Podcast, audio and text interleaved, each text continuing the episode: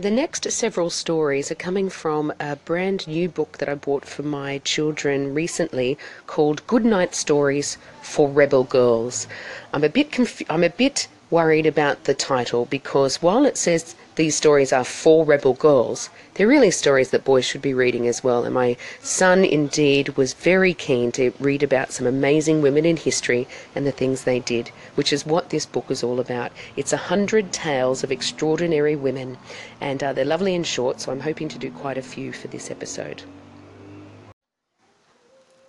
From Goodnight Stories for Rebel Girls by Elena Favilli and Francesca Cavallo, this story is about Ada Lovelace, mathematician. Once upon a time, there was a girl named Ada who loved machines. She also loved the idea of flying. She studied birds to work out the perfect balance between wing, wing size and body weight. She teased out materials and tried out several designs. She never managed to soar like a bird, but she created a beautiful book full of drawings called Flyology, where she recorded all of her findings. One night, Ada went to a ball. There, she met a grumpy old mathematician named Charles Babbage. Ada was a brilliant mathematician herself, and the two soon became good friends. Charles invited Ada to see a machine he had invented. He called it the Difference Engine. It could automatically add and subtract numbers. No one had ever done that before. Ada was hooked. "What if we build a machine that, we, that could make more complicated calculations?" she asked. Excited, Ada and Charles started working. The machine was huge and it required an enormous steam engine. Ada wanted to go further. What if this machine could play music and show letters as well as numbers? She was describing a computer way before modern computers were invented. Ada wrote the first computer program in history. Now, Ada was, uh, she was alive from December tenth, eighteen fifteen to November twenty-seventh, eighteen fifty-two. She lived in the United Kingdom. And here is a quote of hers. "That brain of mine is something more than merely mortal, as time will show." From Goodnight Stories for Rebel Girls by Elena Favilli and Francesca Cavallo, complete with uh, my own little Tycho in the room, so you might hear him banging about.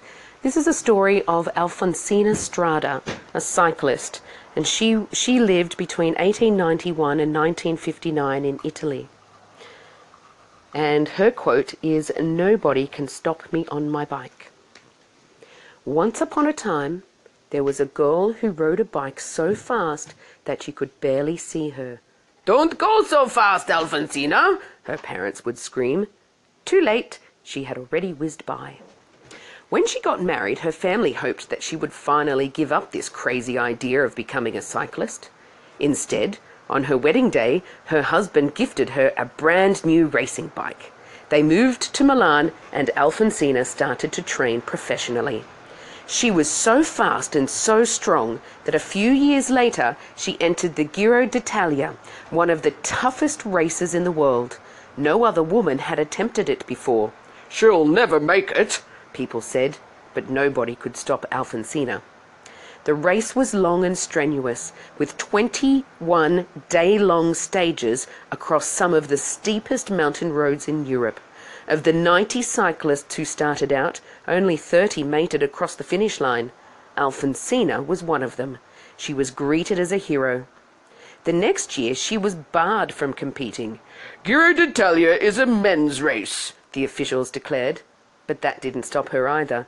She raced all the same, and she set a speed record that stood for twenty-six years, even though she rode a forty-four pound one-gear bike. She would be happy to know that things have changed a lot since then.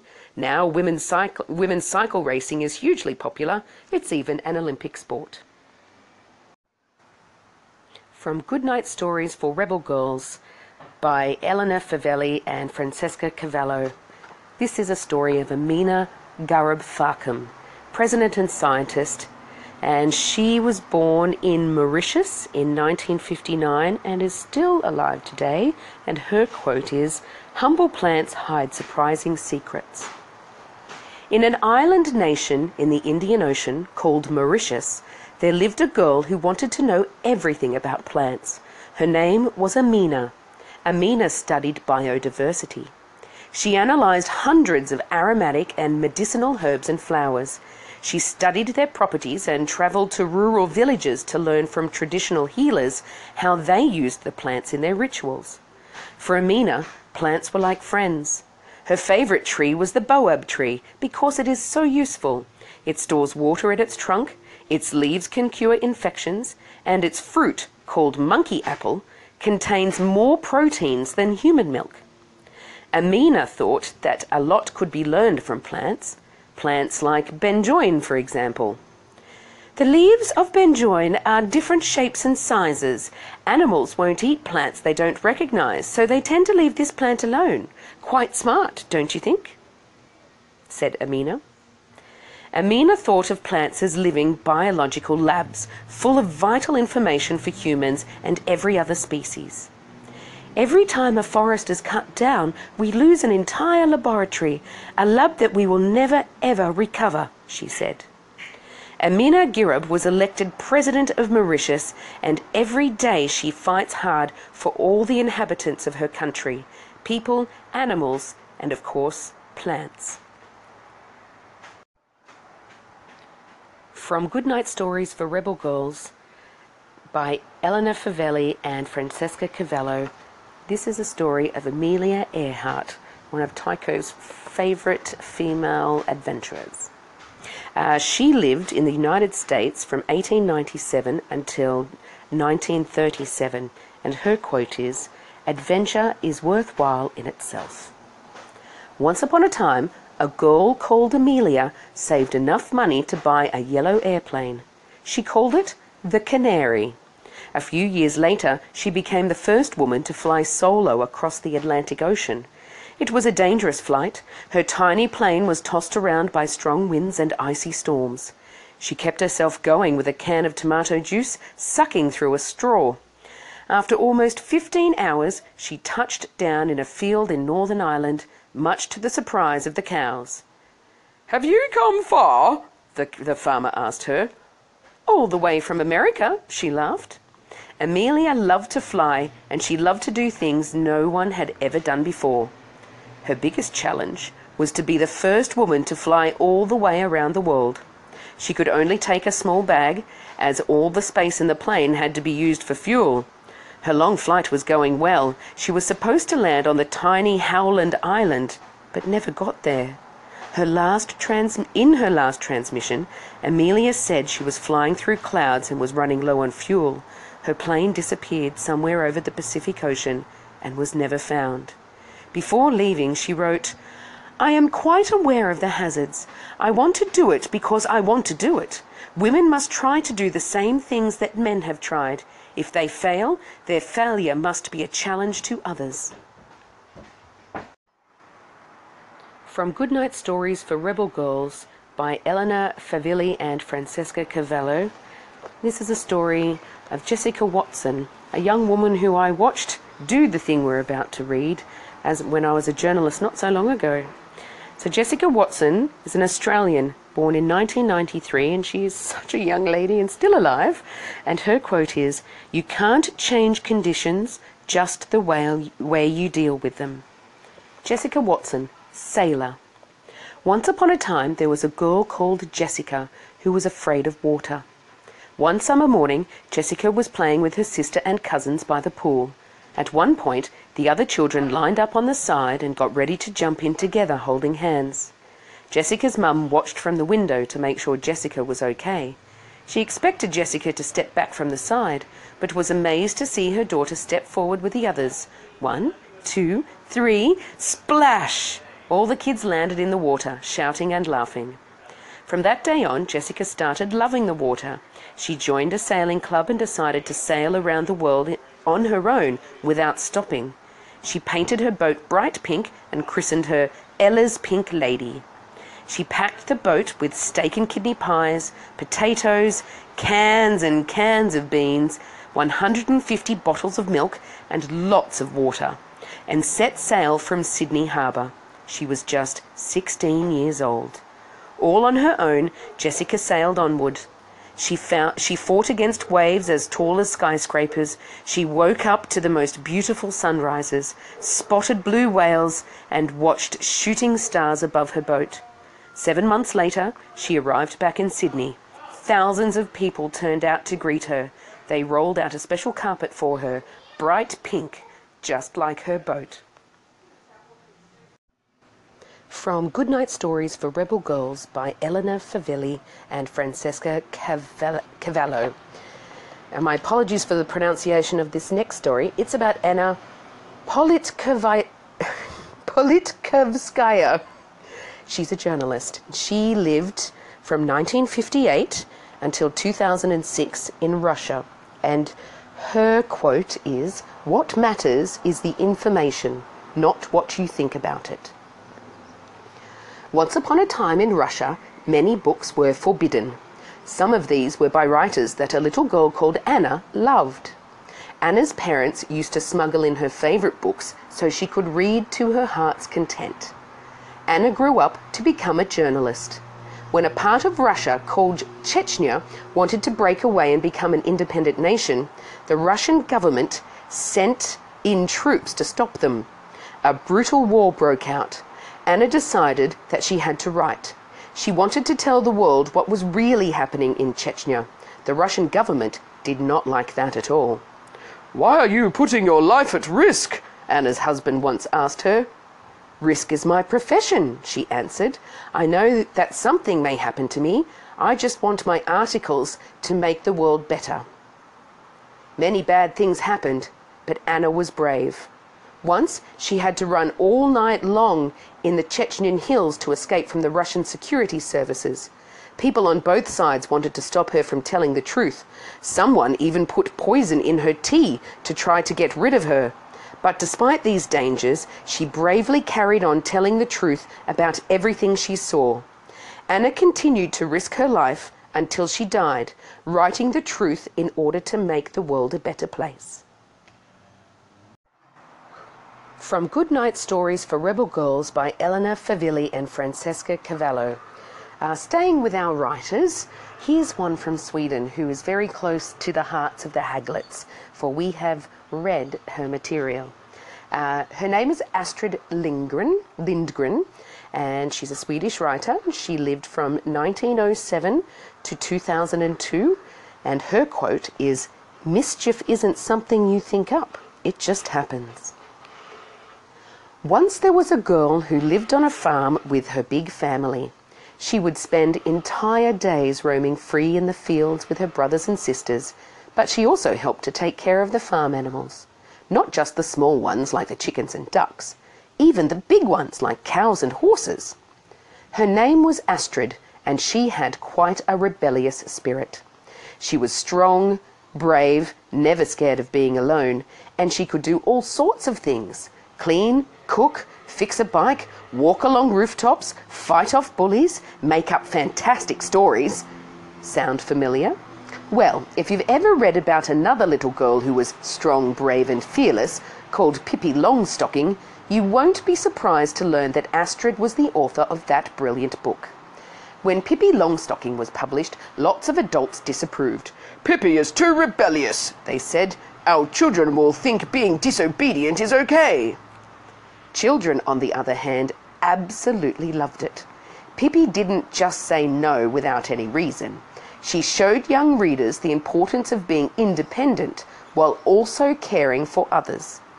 Today, Pippi Longstocking is, the, is one of the best-loved books in children's literature. Astrid went on to write and publish many more books, always depicting strong children in charge of their own adventures.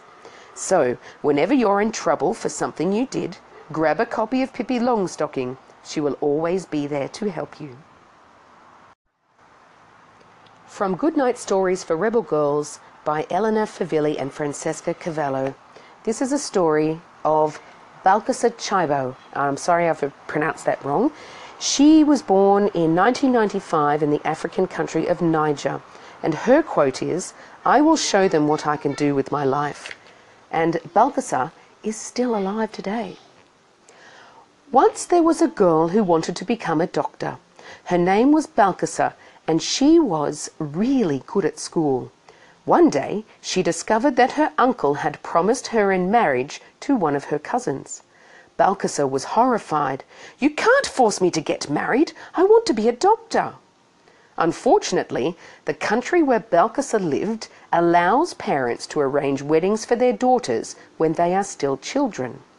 "Just let me stay in school five more years," Bal Balkasa begged her parents.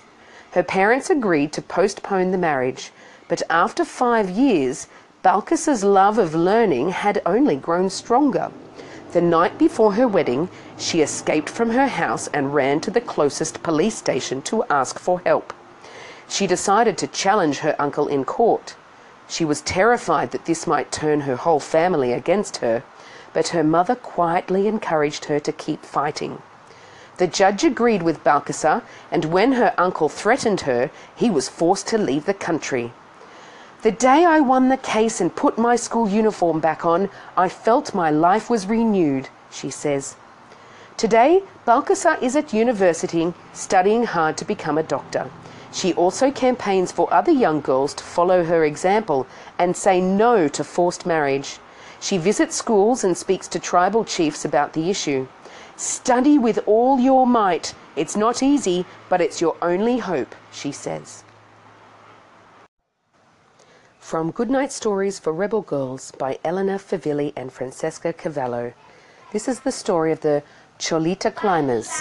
They are female climbers from Bolivia, and uh, one of the main women, Lydia, she was born in nineteen sixty-eight and is still alive today. And Lydia's quote is, "Being on the top of being on the top is wonderful. It's another world." Once upon a time, at the foot of a beautiful mountain in Bolivia, there lived a woman called Lydia. All her life, Lydia and her friends had cooked for mountaineers before they set off from base camp to climb the mountain. She used to watch them put on their helmets, strap on their backpacks, tighten their boots, and fill their water bottles. She saw the excited looks in their eyes. Lydia and the other women did not know what it was like on top of the mountain. Their husbands did and their sons did. It was their job to act as mountain guides and porters, taking groups of climbers safely up to the peaks and back down again, while the women stayed at camp in the valley. One day Lydia said, "Let's go up and see for ourselves." As the women pulled on their boots and crampons under their colourful skirts, or cholitas, the men laughed. "You can't wear cholitas," they said. "You have to wear proper climbing gear." "Nonsense," Lydia said, strapping on her hard hat. "We can wear whatever we like. We are the Cholita climbers." Through snowstorms and high winds, the women climbed peak after peak. "We are strong. We want to climb eight mountains," they said. As you read this, they are probably tramping through the snow, the wind swirling their multicolored skirts, filled with the excitement of seeing the world from yet another peak. From Goodnight Stories for Rebel Girls by Elena Favilli and Francesca Cavallo. This is the story of Claudia Ruggierini, I hope I've pronounced that right too, an Italian woman who lived from nineteen twenty-two until just last year, July last year, uh, twenty sixteen. And her quote is, "Stronger than fear is the desire to fight for freedom." Once there was a girl who had to change her name. "Hey, Marissa," her friends would call out. Nobody could know that her real name was Claudia. It was too dangerous. Claudia lived at a time when Italy was ruled by a tyrannical man called Benito Mussolini. During Mussolini's dictatorship, you couldn't read certain books, you couldn't watch certain movies, you couldn't express your opinion, and you couldn't vote. Claudia believed in freedom and decided to fight this man with all her strength, so she joined a group of partisans to help bring down the dictator. Claudia's group was made up of young university students.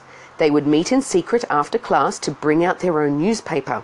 But how could they spread their message with Mussolini's police everywhere? Claudia was incredibly brave. She cycled around delivering newspapers and messages from one secret location to another for almost two years. One day, the regime finally collapsed.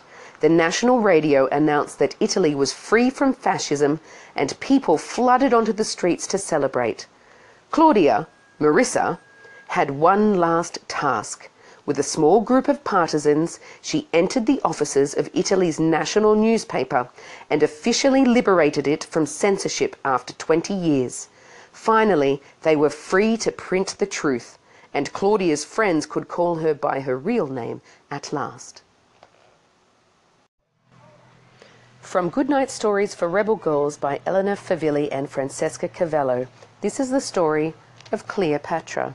Cleopatra lived from sixty-nine B C until thirty B C, and her quote is, "I will not be triumphed over."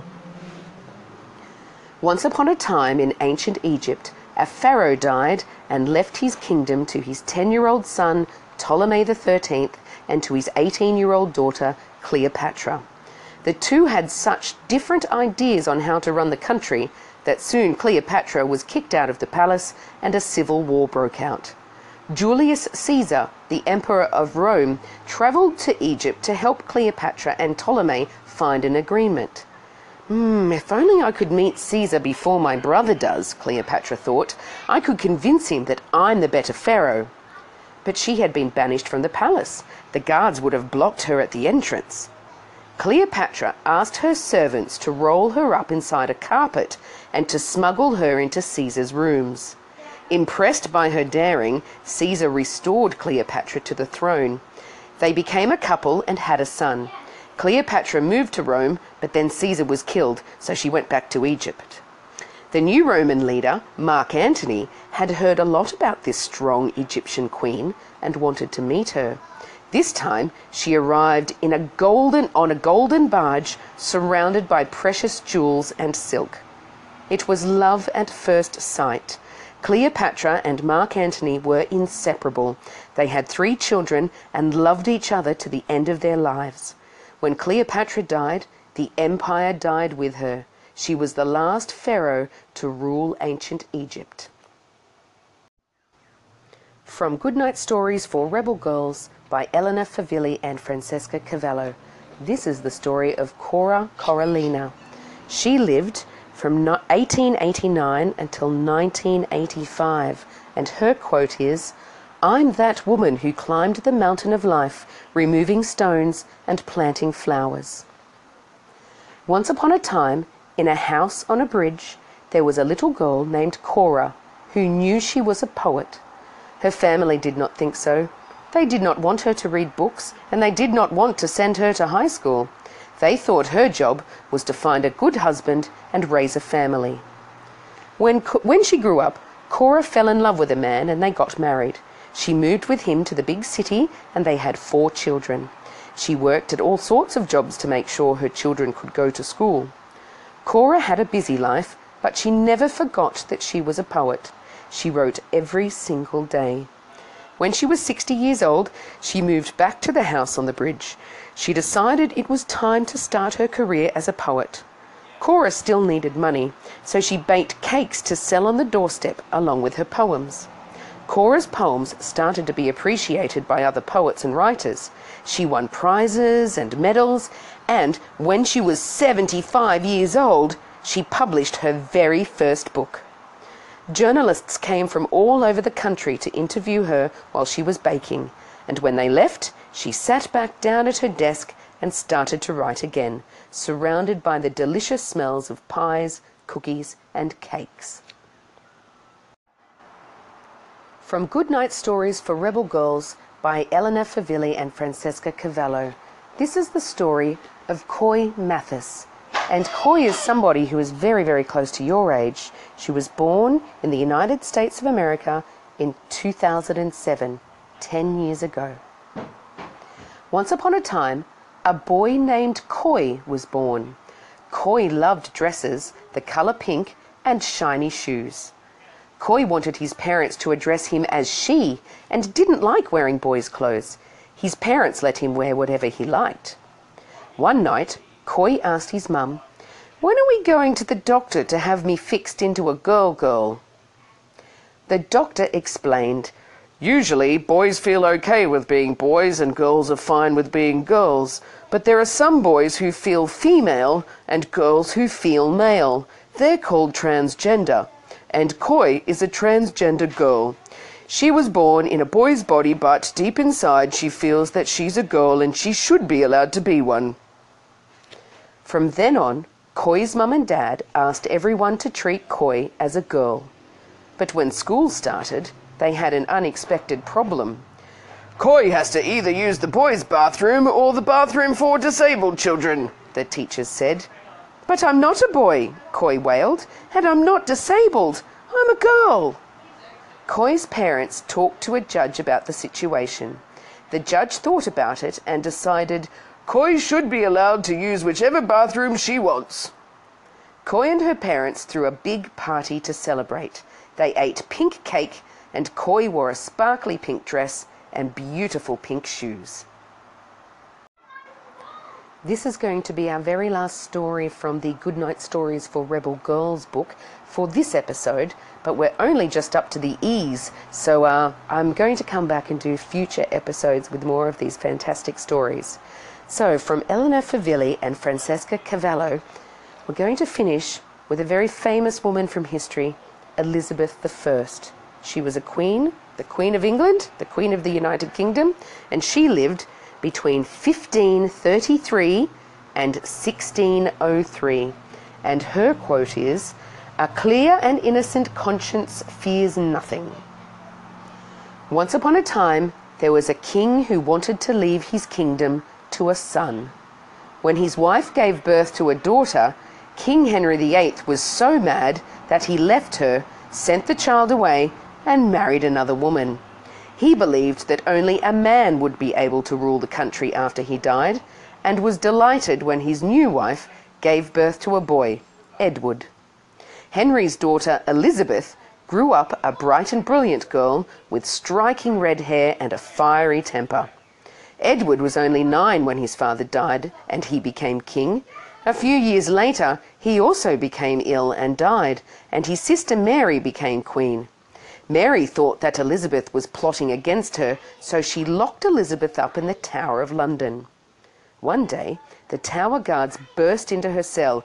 "The Queen is dead," they announced, and then they fell to their knees in front of her. Elizabeth instantly went from being a prisoner in the tower to the country's new queen. Elizabeth's court was home to musicians, poets, painters, and playwrights. The most famous was William Shakespeare, whose plays Elizabeth adored. She wore sumptuous gowns decorated with pearls and lace. She never married. She valued her own independence as highly as that of her country. Her people loved her dearly, and when she died, Londoners took to the streets to mourn the greatest queen they had ever had.